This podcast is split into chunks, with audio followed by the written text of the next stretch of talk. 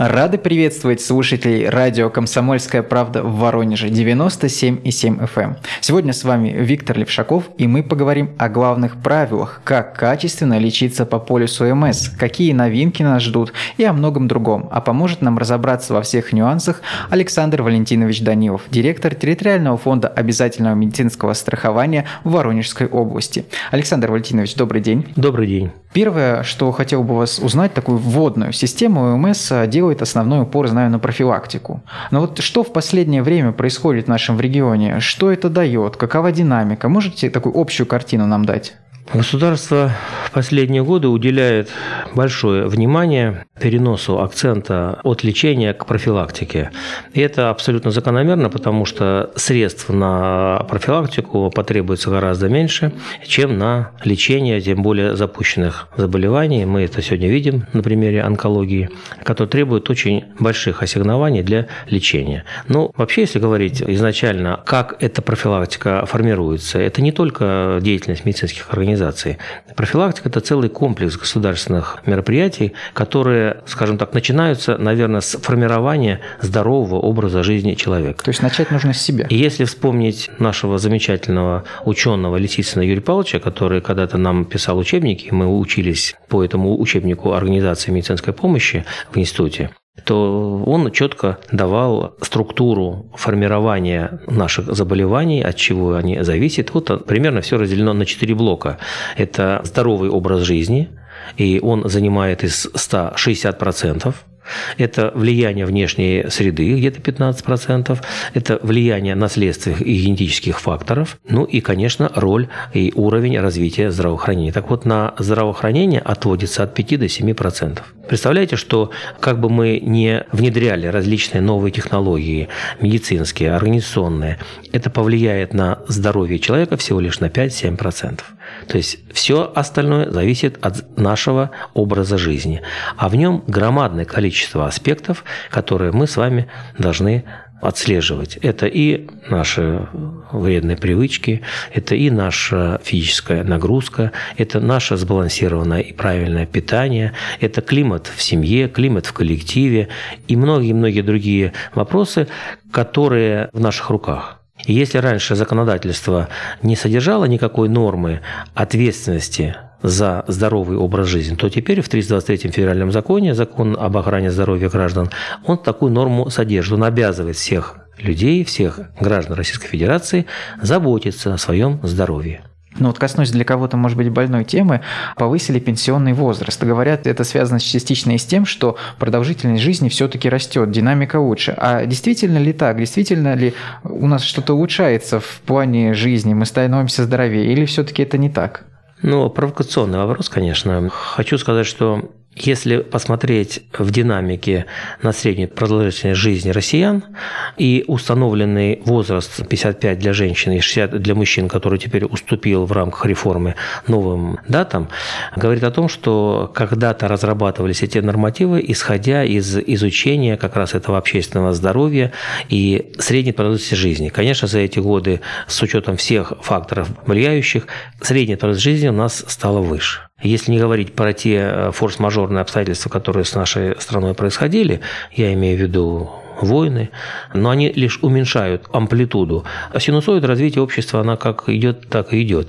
Но вы абсолютно правы, изменилась. И, и средняя длительность жизни, конечно, у нас выросла. Александр Летинович, вот хотел бы вам теперь профильный вопрос задать. Конечно же, пусть это всего 7%, но все мы рассчитываем, что медицина нам будет помогать, что когда мы обратимся, что-то изменится кардинально, кардинально нам помогут. Ну, есть какая-то такая вера в чудо, может быть, даже в профессионализм. Вот хотелось бы узнать, что изменилось со вступлением в силу нового порядка ОМС для самих граждан, для работодателей, для медучреждений. Можете нам обрисовать вот новую картину мира? Исходя вот из той парадигмы, которую Министерство здравоохранения установило от заболеваний к профилактике, и выстраивается вся нормативно-правовая база в Российской Федерации, настроенная на цель профилактики. Конечно же, легче предупредить заболевания, чем дальше уже расхлебывать и, и тушить пожар. Поэтому в последнее время принятые нормативные акты, они направлены в первую очередь на эту профилактику, на создание условий, а это не только, так сказать, пропагандировать для людей, что это важно. Должны быть созданы все инструменты, все механизмы, как это право человека реализовать. И в этой части как раз новый порядок или новые правила обязательного медицинского страхования, о которых мы говорим, которые вступили в силу в этом году, они дают новый толчок и утверждают новые формы организации медицинской помощи с помощью дополнительного инструмента страховых представителей, которые должны помочь и гражданам, и медицинским организациям сориентироваться и, так сказать, все действия направить на эту медицинскую профилактику, то бишь на диспансеризацию. Для этого в каждой страховой компании нами уже создан отряд страховых представителей. Они три уровня работают. Э, те, которые работают на вопросы и ответы с населением, те, которые занимаются экспертными мероприятиями, и те, которые на основе экспертных мероприятий и на основе тенденции, складывающейся в здравоохранении, делают аналитику, выводы и подсказывают, что же нам еще нужно сделать, где еще организовать в каждой медицинской организации. Поэтому, конечно, документ изменил различные аспекты правоотношений участников и субъектов ОМС, но общее содержание всех новаций – это конкретизация и усиление защиты прав застрахованных граждан. А вот такой простой вопрос от меня, как от пациента потенциального. Мне нужно, чтобы все эти новинки работали на мне, куда-то бежать, перекрепляться, что-то менять, страховой полис, ту же страховую компанию, или я могу довериться, вот как у меня было оформлено, все так же, но будет ко мне отношение другое. Давайте начнем, наверное, с обладания страховым полисом. Страховой полис – это документ, дающий право гражданам Российской Федерации на получение бесплатной медицинской помощи в рамках программы госгарантии, в том числе в рамках территориальной программы ОМС. Территориальная программа ОМС закрепляет для граждан перечень видов и условий медицинской помощи и перечень медицинских организаций, в которых человек может получить бесплатную медицинскую помощь за счет средств обязательного медицинского страхования. Полисы ОМС должны быть у каждого гражданина. У нас в Воронежской области с 2011 года ведется проект по перевыдаче полисов нового образца. И на сегодняшний день мы практически уже скоро завершим перевыдачу полисов нового образца. У кого-то это пластиковый полис, у кого-то это бумажный. Но не, принципи... не, не принципиально. Абсолютно, так сказать. Ну, понятно, для удобства, конечно, пластиковый удобно. Но, в принципе, это документ, который человек должен беречь как паспорт. Он уникальный, дает право, так сказать, на финансовое обеспечение его медицинской помощи. Ну, проще говоря, чтобы нам помогли бесплатно в поликлинике. Совершенно верно. Скажите, а вот, кстати, раз уж зашла речь о деньгах, а какие средства выделяются в целом на эти цели, на помощь людям? Каждый год э, бюджет фонда утверждается нашим законодательным собранием. На федеральном уровне это Государственная Дума, у нас в регионе это наша областная Дума. Бюджет проходит целую процедуру согласования, его рассмотрения, направления фонда на правительстве Воронежской области, и только потом он выносится в законодательное собрание, рассматривается там на комитетах, на блоках, и только после этого законодатели рассматривают проект на следующий год и утверждают, и его исполнение по окончанию года. Ну, скажу, на сегодняшний год, на, так сказать, 19 действует бюджет с общим финансированием 25,6 миллиарда рублей. Эти средства все распределены между условиями оказания, между стационарной помощью, амбулаторной помощью, дневными стационарами и скорой помощью. Внутри каждого условия есть тоже свои особенности. Это очень сложный механизм тарифная политика, который выстраивается в соответствии с методикой, утвержденной федеральным фондом. Это методические рекомендации по оплате медицинской помощи в системе ОМС. И в ней, конечно, очень важно количество населения в субъекте, структура этого населения, мужчины, женщины, дети, взрослые, потому что от этого зависит объем потребляемой медицинской помощи. Нам правительство Российской Федерации утверждает финансовые нормативы за единицу объема медицинской помощи, и таким образом рассчитывается каждый конкретно законченный случай и госпитализации или лечения в дневном стационаре, каждый случай обращения за медицинской помощью в поликлинику, каждый случай диспансеризации организаций, все имеет чистый, прозрачный математический расчет. Ну и, кстати, хотел бы добавить, что посмотреть, сколько же обошлась именно ваша услуга, я так понимаю, можно на вашем сервисе как раз зайти в личный кабинет и узнать, как вам оказали помощь и сколько это стоило. Совершенно верно. В рамках создания единого цифрового контура здравоохранения есть поручение и системе обязательного медицинского страхования, и там четыре сервиса, которые за системой ОМС, одни из которых э, вы назвали абсолютно правильно, это это создание обратной связи между пациентом и страховой компанией для того, чтобы понимать, человек на самом деле был на обращении или посещении, так сказать, и какова цена за эту услугу, чтобы и человека информировать, и чтобы он нам подтвердил или не подтвердил, так сказать, факт обращения за медицинской помощью. Знаю еще один вопрос, а, который волнует многих воронежцев, это диспансеризация, но о ней мы поговорим немножко позже. Оставайтесь с нами, мы вернемся в эфир буквально через пару минут.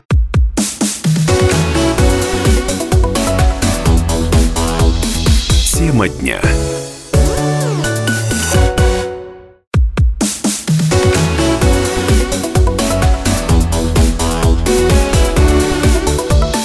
Тема дня. 97,7 FM. Эм. Вы снова слушаете радио «Комсомольская правда» в Воронеже. Сегодня с вами Виктор Левшаков. А у нас в гостях Александр Валентинович Данилов, директор территориального фонда обязательного медицинского страхования Воронежской области. Я знаю, что не так давно вступил а, в силу приказ Минздрава, который радикально обновил правила бесплатной диспансеризации для взрослых в нашей стране. Вот хотелось бы первый вопрос такой задать. Что теперь входит в программу диспансеризации? Мне 27 лет. Знаю, что там есть деление некое на группы. Вот есть группа от 18 до 39 лет. Что положено этим людям? Диспансеризация населения в нашей стране начала реализовываться с 2012 года. Но на самом деле история уходит далеко. Это хорошо забытое старое. В Советском Союзе проводились и скрининги, и диспансеризации. Это такая методика быстрого выявления заболеваний на разных стадиях.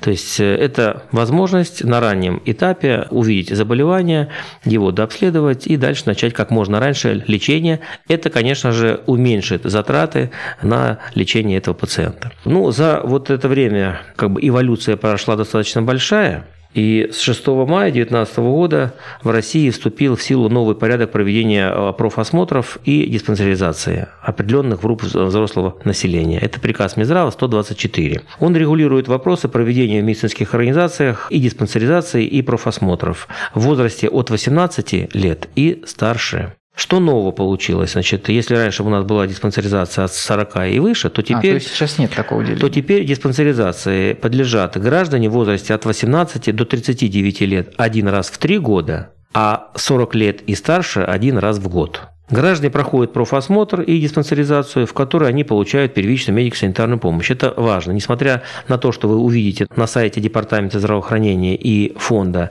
перечень медицинских организаций, в которых можно пройти медицинский осмотр или диспансеризацию, есть порядок. Этот порядок определяется выбором человека, когда ему дается право в рамках федерального законодательства, выбор и прикрепление к медицинской организации.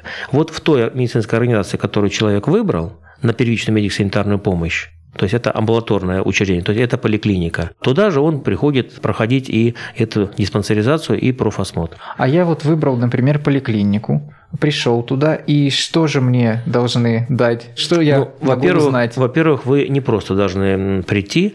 Есть э, установленный порядок информационного сопровождения застрахованного лица на всех этапах оказания медицинской помощи, в том числе и в диспансеризации. Воронежским фондом создан специальный программный продукт, который помогает медицинским организациям организовать всю эту работу, составить для начала списки граждан, подлежащих диспансеризации. Когда человек выбрал медицинскую некоммерческую организацию, он попал в базу этого лечебного учреждения и попал к конкретному участковому врачу, терапевту или ВОПу, или э, педиатру, если это речь идет о ребенке. Этот человек имеет свой возраст, год рождения и так далее. Врач участковый планирует в зависимости от года рождения приглашение этого человека на диспансеризацию в следующем календарном периоде. Поэтому до Нового года все списки медицинские организации сформировали, передали их в фонд, мы проверили еще раз на прикрепление этих граждан, чтобы там не было никаких нюансов и дублирования. И после этого страховые компании, именно страховые поверенные, ну, можно их назвать страховыми медицинскими комиссарами, они выходят на связь с этими гражданами смс-сообщением, телефонными звонками, почтой, электронной почтой, любыми доступными способами для того, чтобы оповестить человека, что его приглашают на диспансеризацию.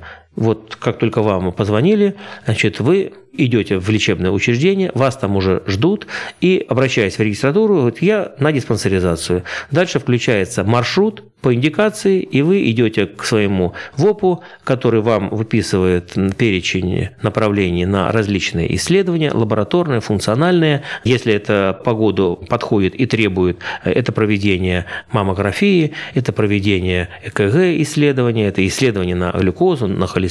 Это так называемые такие быстрые скрининги, которые позволяют э, выявить даже ну, подозрения на какие-то пограничные уже состояния, еще не болезни. Для того, чтобы дальше этого человека пригласить на второй этап диспансеризации с более углубленным исследованием и определением ему диагноза. Но это если, я так понимаю, что-то выявится на первом этапе. Конечно, конечно. Первый этап завершен. Лечебное учреждение определяет группу здоровья, одну из пяти. Ясно, что первая группа здоровья – это человек здоров, не требует ничего. Значит, даже корректировки в своем образе жизни. Вторая группа здоровья – это уже корректировка в образе жизни. Возможно, есть вредные привычки, возможно, есть маленькая физическая нагрузка, возможно, что есть лишний вес. В зависимости от результатов диспансеризации такому пациенту делается корректировка. Но я так понимаю, что если я вхожу вот в первую группу, которая считается более молодой, у меня все-таки меньше перечень, да и проверяюсь я всего раз в три года. А вот тем, кому уже за 40, им нужно как-то тщательнее следить за здоровьем, у них проверки чаще. Но я так понимаю, что и добавляются какие-то новые процедуры? Конечно же, добавлены новые исследования. Например, всем в возрасте 45 лет делается эзофагостроскопия, то чтобы определить, найти какие-то изменения в желудке. Возможно, Тоже там, язвы, я так понимаю. Ну, гастрит, язвы, не дай бог, образование выявится. Или, например, всем в возрасте 40 лет и старше ежегодно делается электрокардиограмма. Обязательно, чтобы выявить какие-то изменения в деятельности миокарда, чтобы как бы заподозрить развитие ишемической болезни сердца. Скажите, а вот возникал постоянно такой вопрос. Мне нужно прийти на диспансеризацию, но я постоянно работаю. Вот не вырваться. Сейчас вроде бы зашла речь о том, что можно назначить встречу с врачом на выходной день, на вечерние часы. Насколько это реально? Такое поручение Министерством здравоохранения дано. И вот недавно проведенный скрининг исследования этого вопроса. К нам приезжали из Минздрава эксперты. Они проехали по всей области, ну, выборочно, конечно, по всем поликлиникам, обращая внимание в том числе на этот вопрос, который вы сказали. И уделяли внимание контролю, есть ли возможность э, у работающего человека, ну и не обязательно работающего, прийти на диспансеризацию в вечернее время, то есть работает ли поликлиника и занимается ли эти вечерние часы диспансеризацией. А также в субботнее время, в выходной день мы говорим о субботе, поскольку воскресенье, конечно, должен быть в соответствии с Трудовым кодексом выходной один раз в неделю. Поэтому, да, такая возможность сегодня должна быть медицинской организации предоставлена. Не везде это, к сожалению, возможно каждый день и каждую неделю, потому что кадровая укомплектованность на селах иногда не позволяет. Но и даже в этих учреждениях сегодня Департамент здравоохранения проводит такую работу, чтобы по скользящему графику какая-то из суббот в месяц обязательно была рабочей и можно было в этот день организовать диспансеризацию. Здесь же уместно вспомнить и о пожелании Министерства здравоохранения проводить диспансеризацию в один день. Да, кстати, интересно. Но теоретически это возможно. Практически, чтобы успеть в один день и встретиться с терапевтом, провести все исследования и опять встретиться с терапевтом, проблематично. Поэтому мы тоже сделали такой анализ из счетов, которые выставляют лечебные учреждения, и мы видим, что кратность в основном два очень малое количество, там где 3-4, в основном 2 – это самый золотой стандарт. Это два? Два визита к врачу в рамках диспансеризации. А скажите, то есть сейчас уже есть примеры тех людей, которые в выходные дни приходили и проходили профилактику есть, в Воронежской области? Есть, да. И это теперь уже требование в нашем регионе Департамента здравоохранения. Они тоже ведут мониторинг за медицинскими организациями и обязывают все лечебные учреждения организовать такую возможность гражданам, чтобы было в вечерние часы и в выходные дни. Понял вас, но это вот одна сторона проблемы, когда человек стремится попасть, но у него там времени не хватает, не хватает, не знаю, возможности вырваться от семейных дел. Но есть же и другая сторона, когда, наоборот, вроде как зовут, а человек посмотрит, особенно если он относится к первой группе от 18 до 39 лет, ну и удалит эту смс. Или не пойдет. Вот скажите, у вас э, как вся эта система работает? Уговоры, какой-то есть кнут, чтобы Значит, э, сказать человеку «приходи». По поручению Федерального фонда мы такой анализ проводим эффективности наших приглашений на диспансеризацию. И мы тоже эту аналитику за компаниями проводим и смотрим, это называется отклик, сколько процентов откликнулось людей на э, призыв их на диспансеризацию. Конечно, на диспансеризацию попадают люди не только тех, которых позвали, но медицинские организации, перестраховываясь, э, приглашают людей и самостоятельно, то есть э, не только через страховые компании. Ну, мы пока не в зоне риска, у нас достаточно большая проводится работа по контролю за страховыми компаниями. Они, в свою очередь, анализируют, э, сколько людей откликнулись, сколько пришли, повторно опять обзванивают, выясняют причины, почему человек не пришел, ну и предлагают ему, конечно, еще раз пройти.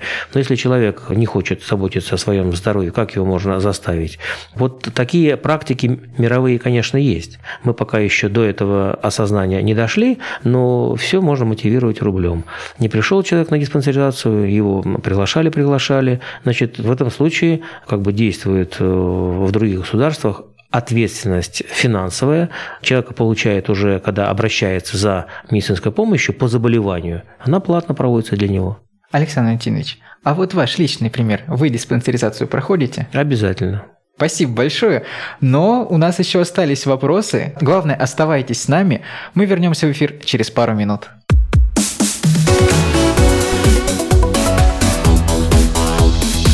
Тема дня.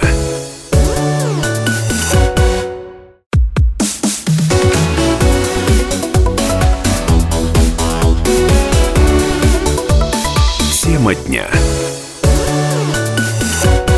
Радио «Комсомольская правда» в Воронеже. Сегодня мы говорим о том, как качественно лечиться по полису ОМС. Сегодня с вами Виктор Левшаков, а у нас в гостях Александр Валентинович Данилов, директор территориального фонда обязательного медицинского страхования Воронежской области. Александр Валентинович, мы уже много посвятили вопросу диспансеризации, но в то же время вопросы остались. Если воронежцы вот прям активно начнут пользоваться э, всеми услугами диспансеризации, хватит ли сил у врачей вот, приходить в выходные, принимать вечерние часы?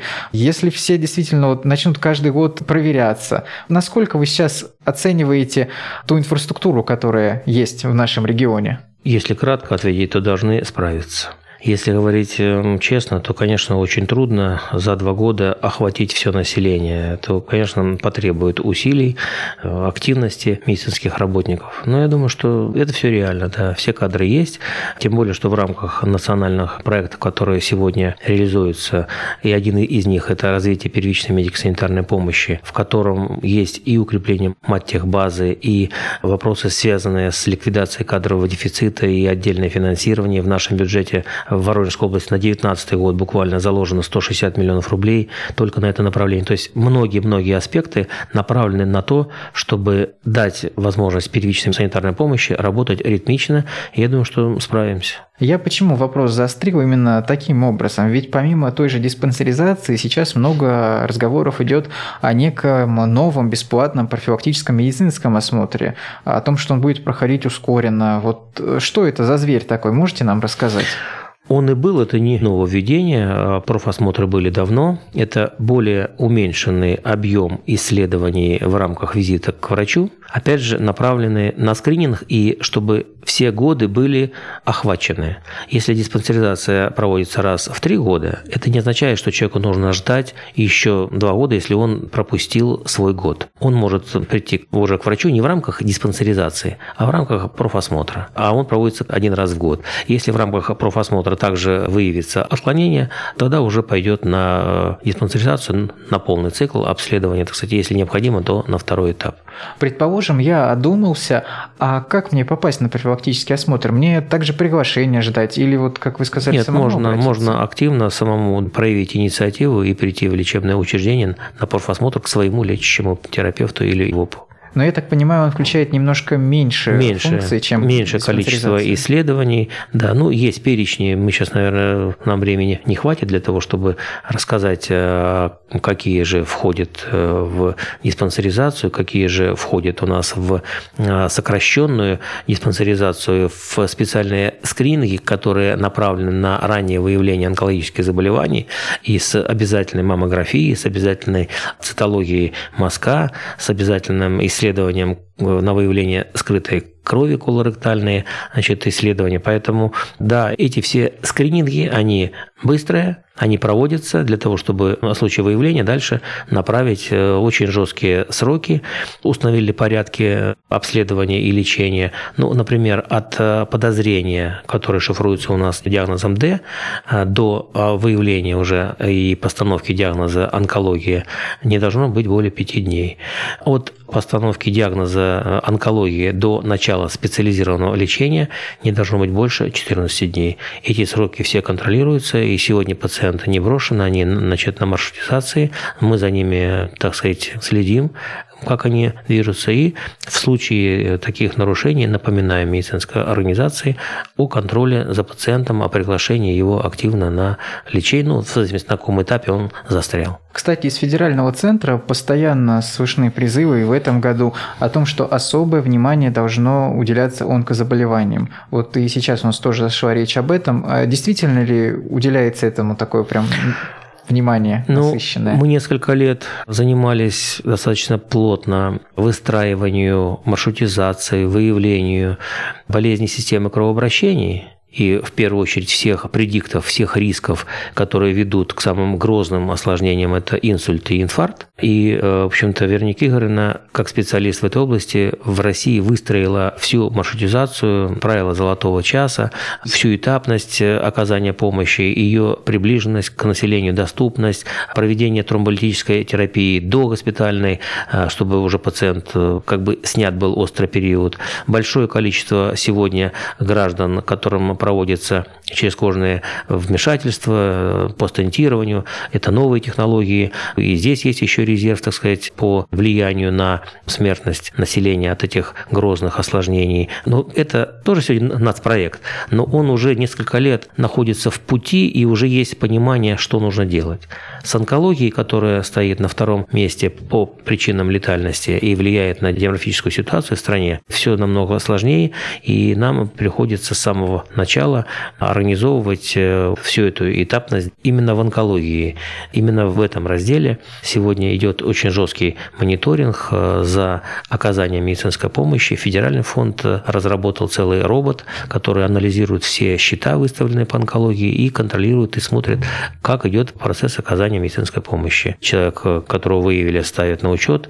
Понятно, что все по-разному реагируют на этот диагноз. Главное, чтобы этот человек не остался сам собой один наедине. И пациентские организации, которые тоже сегодня везде организуются по онкологии, они направлены в первую очередь на психологическую работу, на определение человеку этапности шагов, которые он должен осуществить, чтобы с этим заболеванием побороться. Конечно, очень важно, чтобы это заболевание было выявлено на ранних этапах. Тогда и исход, так сказать, результат, конечно, будет другой. И как раз диспансеризация, это и профосмотры, и онкоскрининги направлены в первую очередь на раннее выявление, чтобы минимизировать потом в конечном итоге и расходы, но в первую очередь это, конечно, жизнь человека. Поэтому, да, у нас в области э, этому вопросу уделяется большое внимание. Подготовлено и утверждено Департаментом здравоохранения целый приказ о развитии онкологической помощи. До 2024 года у нас будут созданы в районах так называемые центры амбулаторной онкологической помощи с дневными стационарами, чтобы приблизить э, специализированную онкологическую помощь к пациентам ближе к месту жительства. О строительстве онкодиспансера стационарного хирургического корпуса, он тоже, конечно, нас продвинет, так сказать, в возможностях организации стационарной помощи, уже, так сказать, высокотехнологичной, оперативной, лучевой, химиотерапевтической помощи, которая сегодня у нас в ограниченном количестве из-за отсутствия площадных возможностей. Александр Валентинович, я вот общался со многими молодыми людьми перед нашим эфиром, спрашивал, проходят ли диспансеризацию, обращаются за медицинской помощью по полису МС.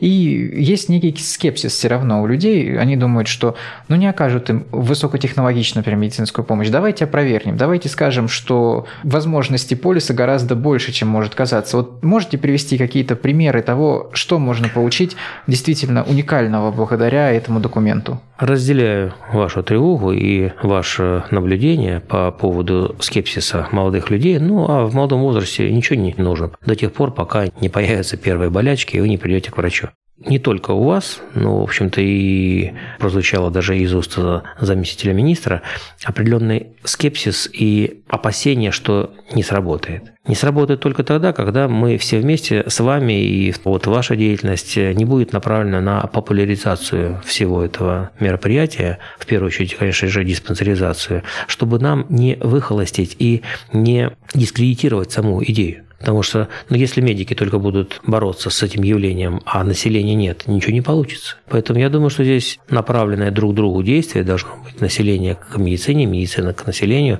И я думаю, что и наша передача а, в том числе направлена на то, чтобы у людей сформировать правильное отношение к своему здоровью, заниматься профилактикой, а не уже потом лечением заболевания. Что касается возможности получения ВМП, в случае выявления заболевания и необходимости необходимости уже в пятой группе здоровья получения высокотехнологичной медицинской помощи. А на эти цели в рамках системы ОМС направляется в Воронежской области более миллиарда рублей, причем каждый год э, программа госгарантии все больше и больше погружает э, виды и сложные методики в систему обязательного медицинского страхования. Поэтому э, я считаю, что в нашей Воронежской области как раз доступность к ВМП одна из самых высоких. Ну, не считая, конечно, Москвы и Московской области, где находятся федеральные центры из наших же ЦЧО или ЦФО у нас очень высокая доступность к высоким технологичным медицинской помощи в системе ОМС. Александр Валентинович, но все-таки вера в полис ОМС, она же во многом начинается с малого. Вот хотелось бы узнать у вас, а вы при лечении пользуетесь полисом ОМС?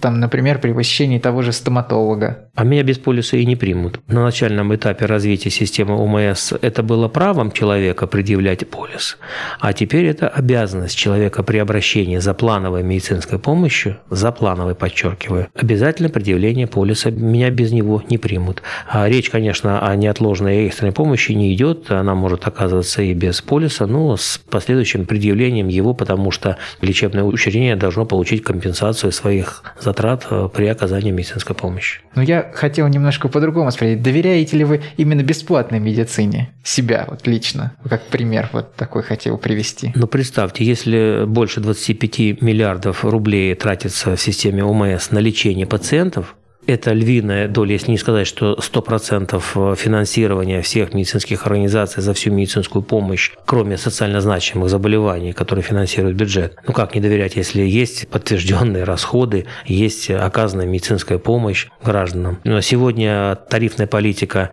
реализована в таком объеме, что говорить там о том, что этого не хватает, я не могу. У нас все тарифы покрывают затраты, в том числе и ВМП. Спасибо. Напомню, что сегодня у нас в гостях был Александр Валентинович Данилов, директор территориального фонда обязательного медицинского страхования Воронежской области. До новых встреч!